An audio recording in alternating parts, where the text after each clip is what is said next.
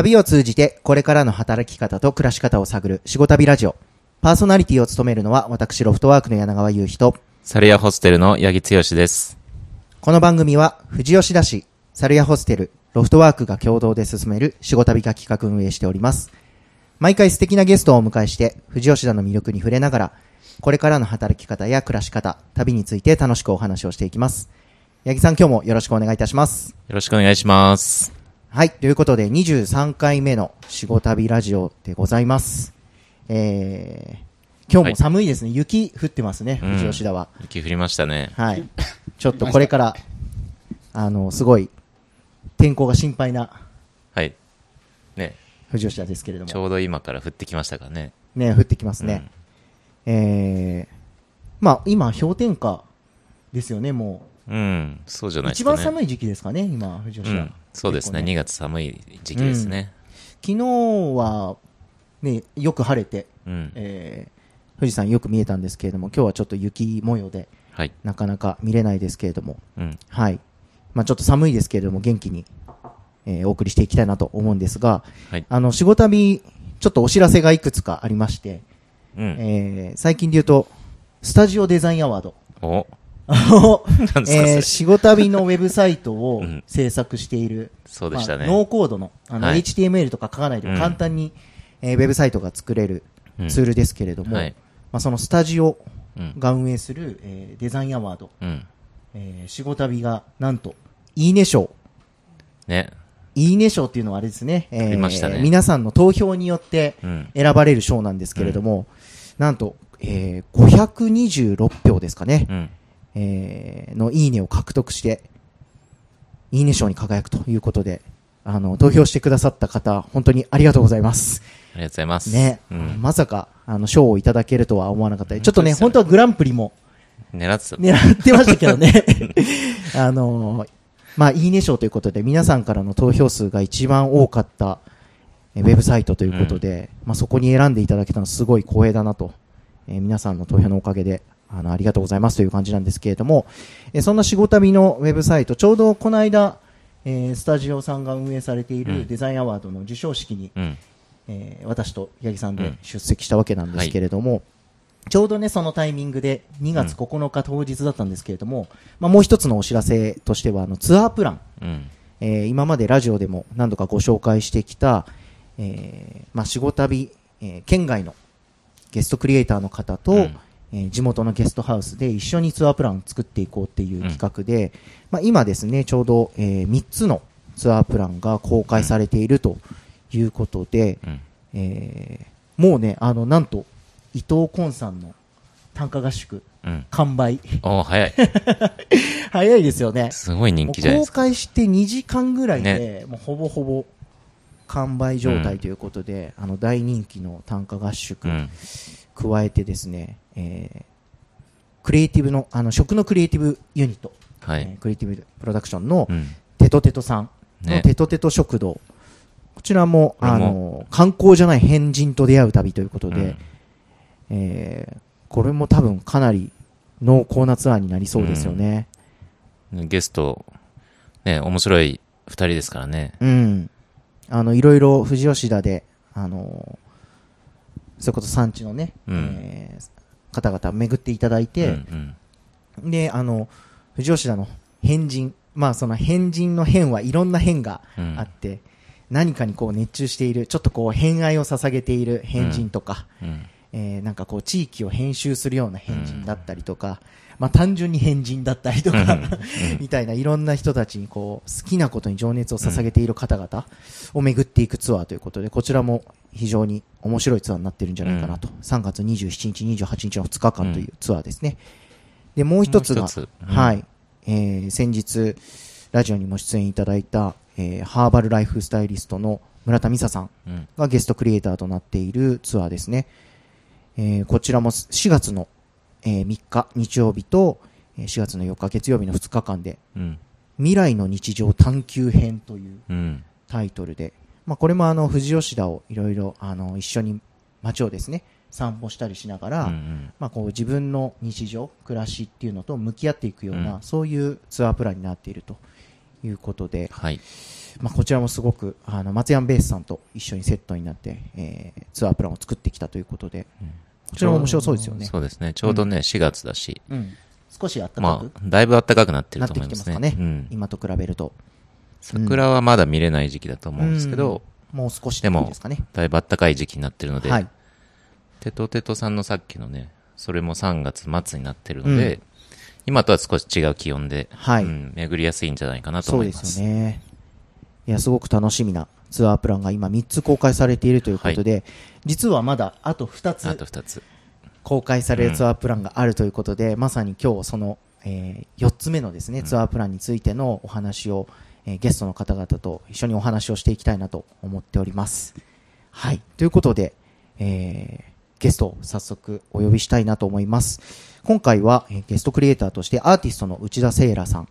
えーそしてゲストハウスとして、えー、推しの家大岩丸富岳×ひつきを運営されているえー大岩丸仁さんと夏子さんにお越しいただきました。内田さん、大岩丸さん、今日はよろしくお願いいたします。よろしくお願いします。よろしくお願いしお願います。します。お願いいたします。お願いします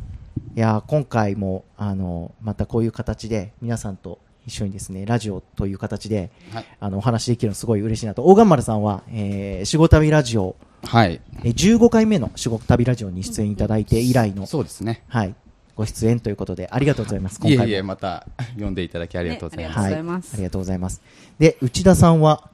えー、初めましてということで、まあ、富士吉田に来ていただいたのも今回初めてですよね。はい、そうですね。はい。えー、内田さんは、まあ、アーティストということなんですけれども、普段どういうような活動をされているのかっていうのを、ちょっと最初に自己紹介と兼ねて、少し伺ってもいいですか？あ、はい、えっと、内田聖羅と申します。えっと、私の活動を一言で言うのは結構難しいんですけど、うんと、そうですね。なんか私は、えっと、まあ、アーティストの他になんかサーキットベンダーっていう風に名乗ってもいて、なんかサーキットベンダーっていうのは、あの、電子工作のなんかすごい変なやり方で、あの、電池式のおもちゃとかを分解して、なんかこう導線と導線を変な風につなぎ替えると音が鳴って、あの音楽のおもちゃになったりするっていう、あの、やり方があるんですけど、まあ私はそれを、そそれを自分のなんかやり方に例えて、なんか普段使ってるものっていうのを、なんか別の使い方に、あの、あの、つすることで、なんか別の価値観が見えたりとか、なんか別の、なんだろう、物語がこう、な流通していったりとか、まあそういうことに興味があって、あの、活動しているんですけれども、まああの、例えばなんか、アマゾンって皆さん本買うときに使う、はい。あの、ショッピングサービスあると思うんですけど、そこになんか、あの、古本で傷がいっぱいついてる、書き込みがいっぱいついてるもの。これ普通だと、もう0円とかなっちゃうんですけど、それを、読み手が作ったなんか創作物っていう風にまあ捉え直すと、あ、この人ここでなんか一生懸命読んでたのにやめちゃったんだとか、なんか。途中まで入ってるけど、そうですね、そうですね。なんか、あ、こんなに一生懸命勉強してんだなっていうのの他に、うんなんかいろいろ、あ、コーヒー飲みながら、はい。なんか読んでたのかなとか、な。うん、レシート挟まってるとか、まあそういうなんか、書き手とはまた別で、読んでる人のなんか人生の物語みたいな。なんかそういう風に読み替えるとすごい面白いはずなんだけど、まあ0円みたいな風にうん。当たり前にこう、無駄みたいな風に思われてるっていうのを、なんか、あ、ああの、その、読者が作った方の面白さを、まあ、価値にして、余白書店っていう風になんか余白にある価値を売り直すみたいな感じで、もうなんかすんごいいっぱいいろんな線が引いてある本をもうなんかコレクター商品みたいにして売っていくみたいな。で、アマゾンで売ってるので、なんか普通に綺麗な本探してる人が、なんか、え、なんかすごい、な赤色とピンクと水色とっていう線がなんか引いてあるって書いてあるのに3000円もするのみたいな。これ文庫本なんだけど、みたいな。なんかそういうちょっとこう、あれ、でもなんか、ちょっと面白いなって思ってもらったりとか、あれでも当たり前になんかそういう綺麗な本を探してたけど、はいなんか自分のなんか読んだ本とか子供とか見るときに線とか引いてあった方が、うんもしかしたら面白いかもとか、うんなんかそういうふうにちょっと新しいものの見方っていうのをそういうこう流通っていうのを通して なんかこうみ発見してもらうっていうか、うんまあそういう活動をしています。はい。こんな感じです。いや、面白いです ね。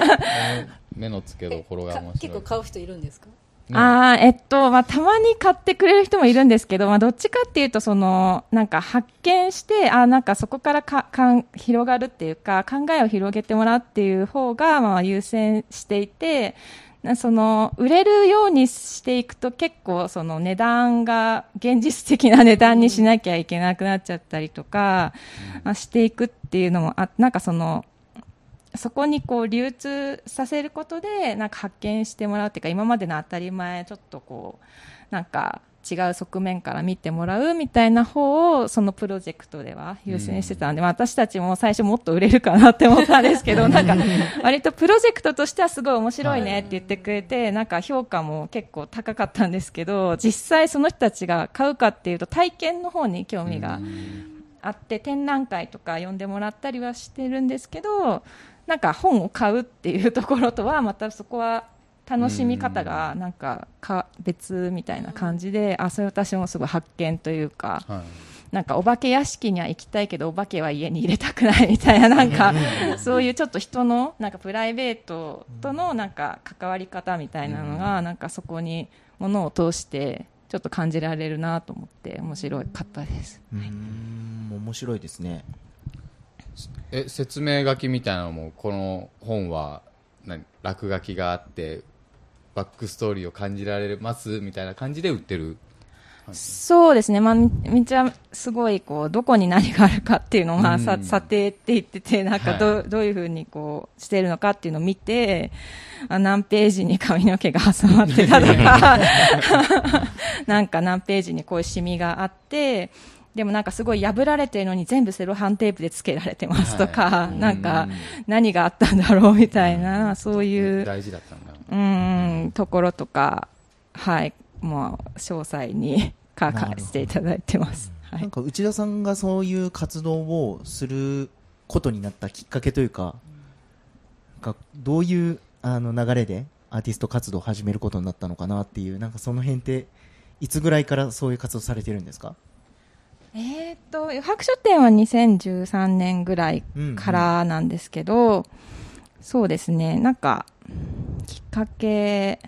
まあでももともとなんかその美術ってすごいなんかうまい絵とか、あの、綺麗な色とか、まあそういうのも魅力としてあると思うんですけど、なんか私はその自分がこうしなきゃいけないって思ってることを、そうじゃなくてもいいんじゃないみたいな風に、あの、広げてくれるっていうところが、なんか美術作品のすごいいいところだなと思っていて、なんか自分もそういう風に、そういうふうなことをやってみたいなみたいなのはずっと思っていてであの美大に行って、まあ、最初は絵描いてたんですけど、別に絵じゃなくても私はそうやりたいことってできるんじゃないかなみたいな。もっと日常になんかみんなが使うものの中になんかあった方があのいろんな人がそれに触れてもらえるんじゃないかなみたいな風に思ってだんだんその絵から別のそういうプロジェクトみたいな感じで、まあ、やっていって。まあ、それで今はその VR とかバーチャルみたいなものも、なんか新しいその日常みたいなコロナとかでみんなオンラインになってきてるし、うんなんかそういう可能性あるんじゃないかなと思って、あの、興味を持っているところですね。うんはいなるほど、なるほど。んで、今回、あの、仕事旅を通じて、富士吉田に来てくださったわけなんですけれども、最初、まあ、こちらからお声掛けさせていただいて、おお誘いさせていただいて、えー来ていただいて、まあ、その、行ってみたいな、行ってもいいかなっていうふうになんか思ってくださった、こう、きっかけというか、富士吉田に対してどんな印象を持たれているのかなっていうのを、はい。そうですね。最初なんかあの声掛けいただいた時ちょうど私があの別の地蔵信仰っていうのをちょっと調査してあの青森にあるお地蔵さんに何かをあげることで、しあの死者の魂を供養するみたいな信仰を調べていてそれをまあ、VR を使ってあの現代的ななんかコミュニケーションに落とすみたいな作品を作っていたのでなんかそれで信仰ってなあのやっぱりなんていうんですかね実際はこうコミュニケーションできないものと、なんかコミュニケーションするための物語だったりとかなんかオブジェだったりとかがあってでそのそれをこう利用していくことでなんかこう人が癒されていくみたいな、なんかそういうこうただのフィクションじゃなくてなんか現実的にひ人をなんかすごい癒癒す力があるっていうか、うん。なんかそういうのがすごい面白いなと思っていてでちょうどその、えっと、富士山信仰のあのお話それで作品みたいなものを何かできないかっていう話で、まあ、富士山っ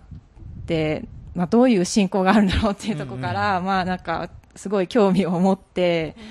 でじえ実際来てみはい。で、あのやっぱりなんかお家がこうひなんかじ神社みたいな作りになってたりとか、その奉納っていう文化なんかいろんな方がこう感謝の気持ちを込めて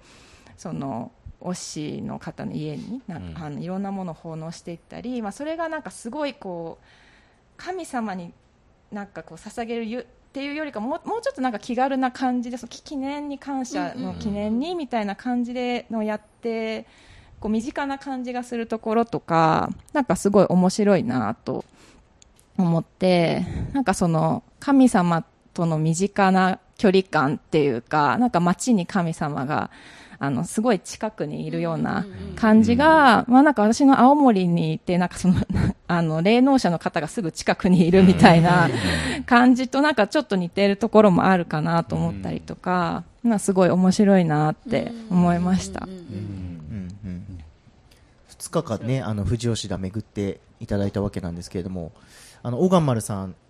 お二人にも、はい。一緒に、うん。まあ、アテンドしていただいて、うんうんうん。で、実際回ってみて、なんかこう、改めて発見だったりとか、なんか学び直しだったりとか、なんかそういう気づきとかってどうでしたか、あ僕ら側。はい、小川丸さん。なんかやっぱうんうん。りそうですよね、あのーなんか目線が面白くて、ね。見方というか。そうそうそう。だからなんかこのあ改めて確かになんかこの目に見えないもののなんかこうパワーみたいなものもなんかこう違う目線で捉えられたし確かに距離感が近いな、うん。なんかこうそう普通に家にいて9つの神様大釜祀ってるんですけどもなんかそれも普通じゃなくなっ今の現代は普通じゃないんだなっていうのになんかこう改めて気づかされたし、なんていうのかな、ね、なんか奉納品も、またなんかちょっと違った目線で捉えると、な、まあ自分の記念を残したいっていうその校舎の思いっていうのがうん。結構詰まってるものだから、うん。なんかもうプレゼントというか結構記念になんか残した感が結構ね、うん。なんかああるっていうのもまた気づいたし、実際にフィールドワークというかね、一緒に街歩いて、で、僕たちも、ゴースリ体験っていうのをね、間近で見たりとか、その、資料館行ってお話聞いたりとか、あの、すごい勉強に改めてなったし、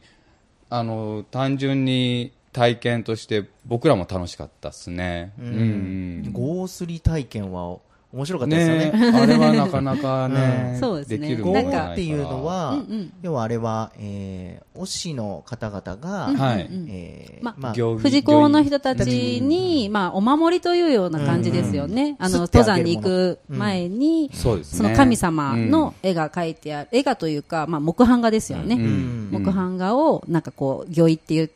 あの、まあ、富士講の人たちが着る服にすってあげて、まあ、守り、うん守ってあげるみたいな形のものだけどね。なんかそれ、その、菊屋坊さん、秋山さんのところでごおりさせてもらったんですけど、富士山推しクイズみたいな感じで、そう。やりましたね。なんか、猿の数が1個ないとか、そういうのも、ね、なんか、あ、改めて今日初めて知った。そう、改めて、へーって思う本当だことがやっぱ多くて。あったから、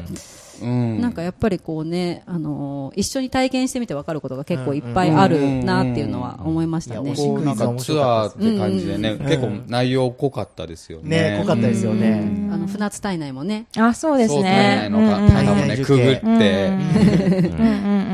すごい生まれ変わったっていう、なんかその、うん結構その体内っていう、なんていうんですか、洞洞窟みたいな、うんなんか溶岩によってできた洞窟みたいなところをこう、狭い、すごい狭くて、はい。なんかあの苦労みたいなものも、なんかちょっとこう、出た時に達成感っていうか、こんなに中腰でずっと歩き続けて、なんか最後にこう光が見えた時のなんか生まれ変わった感じみたいなのが、まあ当時の人のなんかこう気持ちっていうのをなんとなくはい追体験できたような気がして、まあすごい面白かったですね。なんかね、出た瞬間、邪気が払われた気持ちになあそこは本当面白いですよね。なんか、でも本当インスタント生まれ変わりですよね。だいたい15分ぐらいで結構いけるじゃないですか。うんなのになんかあんなにね、自分の中のなんかこう気持ちが変わるっていうのもすごい。ね、なんか、やっぱそういうのを感じる雰囲気だしね、中も。そうね、あとなんかうんやっぱ富士山のやっぱこう溶岩っていうかこうね噴火した後のマグマのパワーみたいなのも多分あの中になんかあるのかなみたいな感じはすごい。なんなんだちょっと空気が違う感じがしますね。あの洞窟だからなんのかわかんないけど。動が違うみたいな。マグマパワーみたいな。体内受験も本当単純に、あれ、木なんですよね。そうそうそう。ね木が倒れたところがね。うんその溶岩。焼けて。溶岩で炭化してねうん。あの空洞ができてそうそうそれが洞そう。そう窟になってるっていう。ね。木のね。すごい奇跡ですよね。すごい大きいですよね。だからそう考えると、木としてはすごい大きいものうんがなんかでもね、木がね、重重なって、かそうそう、うん。あれぐらいの大きさになったみたいです。船津体内の方は。うん。吉田体内はもうちょっと小さい穴。ね、しかも本当に体体内っていうか体の中入っていくあばら骨みたいなところもあったりとか、で母の体内あって、で父の、ね、体内、ね、本当なんか形象徴してるみたいな、うん。なんか本当になんかちょっと赤ちゃんみたいな、うん自分が赤ちゃんみたいな、参道通って出てきましたみたいな、なんかね、そういう感じのイメージですよね。いろいろね神社の参道とかもそう,、ね、そういうのにつながるよね、うん。そういう、産そういうのを今回のツアーうんでうん。体験できるんですか？なんかね、追体験みたいな形にうん。できたら参加者は面白いんじゃ。そうですね。あとねなんかそのう、アートとともに。うん。はい。うんうんうんうんうん。でも入ってますよねツアーの中に、うん。一応そういうのをそういうのが。計画してるんですね。ね、計画中といろんな体験しながはらい、うん現代アートがどうコラボするのかみたいな。何何をやるんだろうみたいな なんかちょっとネタバレになっちゃうかもしれない どんな感じのこうツアーになるといいなというか。う今そうですね。考えど、えてるところどこまで行ったらいいのかな？なんかいや、もう全然、あの、バンバン行ってきましょう。はい。これからまあイベントのね、ページも出してが湧くような、そうですね。ハードルが。えーっとですね、そうですね。なんか私はその、富士山信仰のこととか、推しのこととか、あの、えっと、今日も、今日、昨日今日体験したり、まあちょっと本とか資料で、あの、勉強したり、いろいろその事前に教えていただいたりして、まあちょっと、物語となんかバーチャル世界みたいなのを合わせたものをちょっと作りたいなと思っていて、架空の山っていう、なんかそのプリプリ山っていう山、ちょっとなんかその怒りっぽい山なんだけど、そういうプリプリ、プリンみたいな可愛い形をしてますみたいな山があって、まあ、その山に、こう、あの、奉納品を、こう自分の大事なもの、なんか、あの、奉納していって、まあ、その自分の、なんていうんですかね、あの、こ脱皮していくっていうか、自分の、なんか、あの、新しい自分に、こう、変わるために、なんか今までその大事、なかなか捨てられなかったものっていうか、自分が、なんとなくもう、必要ないかもしれないけど、なんとなく捨てられなかった。持って持ってるみたいなうんそうですね。なんかそういう処分っていうのになんかこう思い切れないものっていうのを、まあなんか処分、捨てるとかじゃなくて、まあそこにこう、奉納していくっていう。感謝の気持ちを込めうんうて、うですね。捧げてる。うん。で心もすっきりして次のそうですね。うんうんうんうん。うん次に進むために、まあ、うん奉納していくって、そういう奉納の体験みたいなのと、バーチャルの、まあ、世界っていうのを、うんなんか合わせて、こう、生まれ変わるみたいなこととか、なんかその、うん、富士山の、まあ、当時の人たちの、まあ、実際に全部はできないけれども、今の形の、その生活に、はい。なんか少しこう、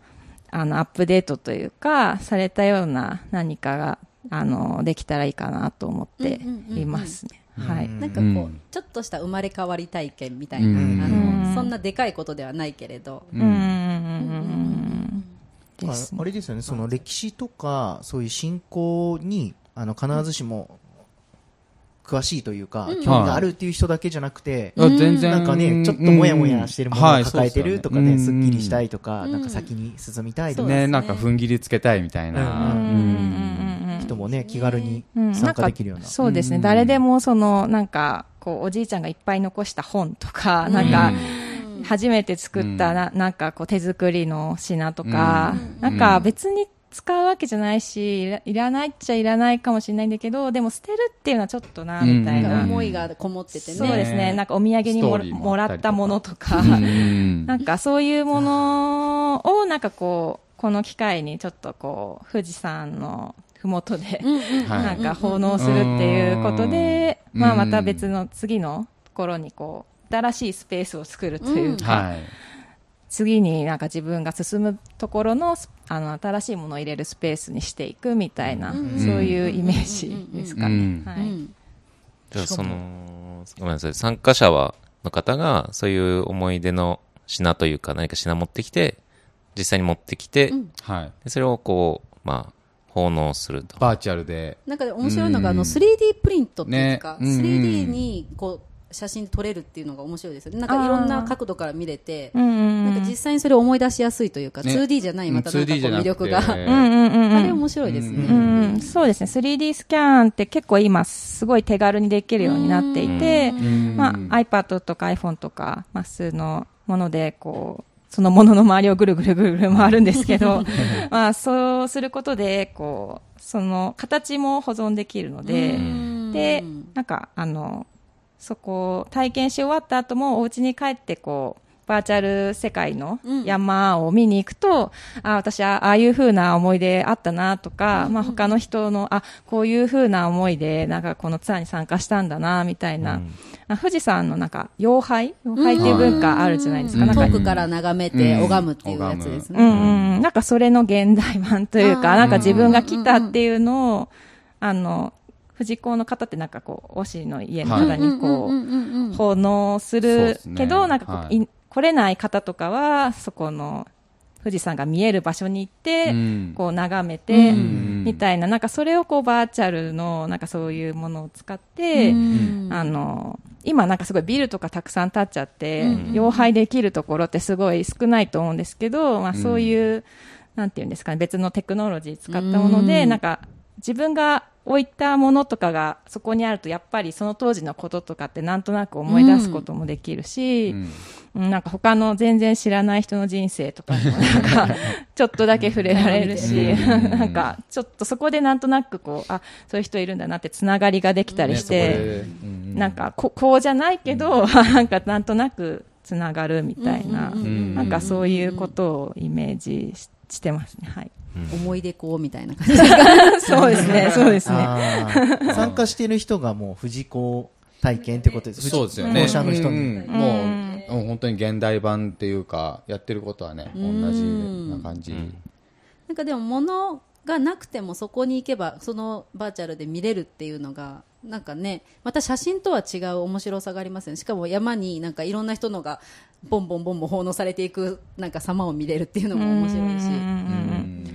そうですね。なんかまあ今回そのすごいきっちり綺麗に撮るっていうことよりもなんかまあ自分でそういうこうスキャンを体験して、まあ自分でそれをスキャンしたものを山にこう奉納するみたいな体験をすることでなんかちょっとこう欠けたものとかでもうまくいってない部分があったとしても、なんかそれによってちょっとあ、あの時なんかうまく 全部いかなかったけどなんかすごい変な形のなんかこうキャラクターみたいな。それも込めてうんなんかそういう歪みとかもなんか面白さになったりするから、なんかそういうのも楽しみながら、なんかできると、ただただ正確にこう映すだけの、うん、スキャンっていうよりかは、なんかそういう記憶をそういう、なんかノイズも含めて、なんか大事にしていくみたいなの面白いかなと思います。確かに。うん。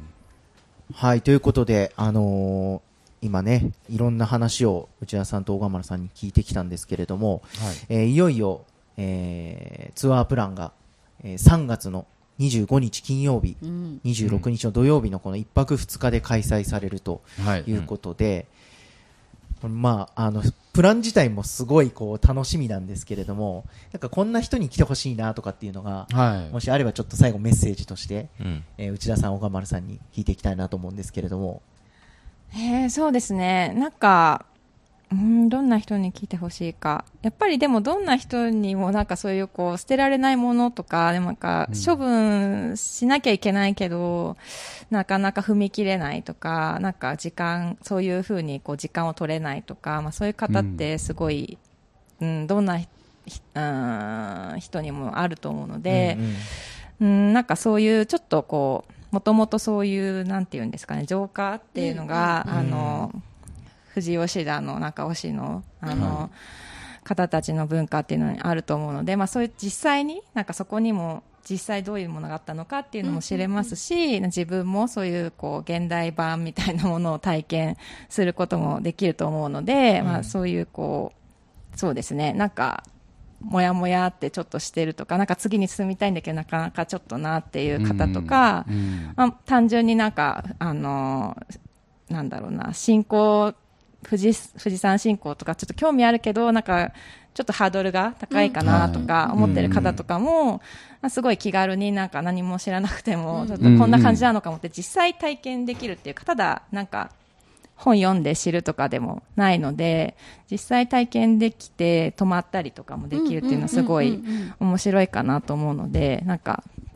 なんだろう、何か引っかかる方がぜひ来てほしいなと思います。はい。うんはい。なんかね。本当ディープな体験を多分今回ツアーには組み込んでいるから。そうだね。うん、なかなか普通ではなかなかなんかこうできないようなバーチャル奉納っていうのがまず、で、実際泊 まってもらうのも、推しの家に泊まってもらったりとか、ねなん体か験は本当にね。ね、その体内内容濃いのところに入ったりとかもだけど、なんかそういう感じで、ちょっとディープな体験して、したいって思ってる人も来てほしいなっていう感じは。なんか、クリエイターとかアーティストとかの、その、作品とかで、うん。ね、しもうし、一番最初に作ったものだけど、もう、人にも見せられないような感じらしいとか、っていう、まあ僕も物作ったりする人だから、うん。まあね、そういう見せられないけど、まあ自分の作品みたいな、そういうのを奉納して、次のクリエーションにステップアップするみたいな、そういう人とか来て、そういう人でもいいもらったらしね。ねなんかまあでも、うん本当に思い出の品でも。そうそう、誰かしら絶対こういうのはあるから、ねうん。誰が来てももちろん。ね、なんかいろんな方が集まれば、それはそれでまた面白い奉納場になる、なんかそのプリプリ山が、面白いですよね、カラーがいっぱいあったら。なるほど。そういう、で、参加される方に、はい。こう、何か、こう、ドレスコードがあるっていうのも、ちょっと聞いたんですけど、それそうですね。はどういうコードなんですか？一応なんか藤子の方は白装束といって死人の格好をして、うんまあ、身を清めるという意味合いで白装束を着るので、まあ、白、うんドレスコード、どうん何かしらどっかに白があれば、ねなんかこう、うん。清める意味合いで。なるんか真っ白な服着て登ってる写真みたいなのすごいありますもんね、いろん。ななんか別に宗教とかじゃないんだけど、なんかそれはそれで面白いな。そうですね、現代版。そうですね、本当に現代版。面白いですよね。なんか本当にアートと絡んで。うん。うん。うん。うん。うん。うん。うん。なんか疑似体験的な、感じで。は普段着てるものでも、まあ、なんか白、白い色のものを選んでもらって、全身白じゃなくてもね、みんな全身白だとちょっと怖いかもしれない。うん、でもなんか衣装とかすごい重要なのかなと思ってて、なんかね。そこからなんかこう、気持ちがね。好き好きな服着るはいとなんか違う気持ちになったりするから、うんなんかみんな白い服着て、他の人も白いとかなるとなんかちょっとこうドキドキするみたいな。うん。なんかこれ今日何するんだろう的な、なんかね、ちょっとね、ドキドキ。そうあると思うので、うんはい、うんそれも面白い体験になるんじゃないかなと思います。楽しみですね。うん。実際のね、推しの家、はい岡丸さんのところにもはい宿泊ができるということで、そうい。ですよねそう、築450年の家なんで、ううんん。なんか、まあ歴史感じられるかと思います。ううんん。うん。ね、あの、泊まる宿泊体験の方もぜひ楽しんでいただきたいなということで、まあ、3月の24日まで募集ギリギリまでしてますので、うんあの、お早めにお申し込みくださいという感じですね。うん一応今定員が、まあ、9名、10名ぐらいうんまで、うんえー受け入れかなというところで、えー今検討中なんですけれども、はいまあ、あの、本当に貴重なディープな体験になるなというところ、あの、企画している私たち側も感じているので、ね、あの、昨日、今日と回ってきた、あの、ツアーが追体験できるかと思うと、うこれはすごい間違いなくディープなツアうんーになるなとうん思いますね。はい。ぜひ、あの、ご応募いただきたいなと。はい。そうですね。いうところですね。はい。はい。で、まあ、このイベントの情報も、えー2月中には、うん。えー PTX の方で、あの、はい仕事旅のウェブサイトの方でも公開されますが、えーアップされていきますので、ぜひそちらもチェックしていただきたいなというところで、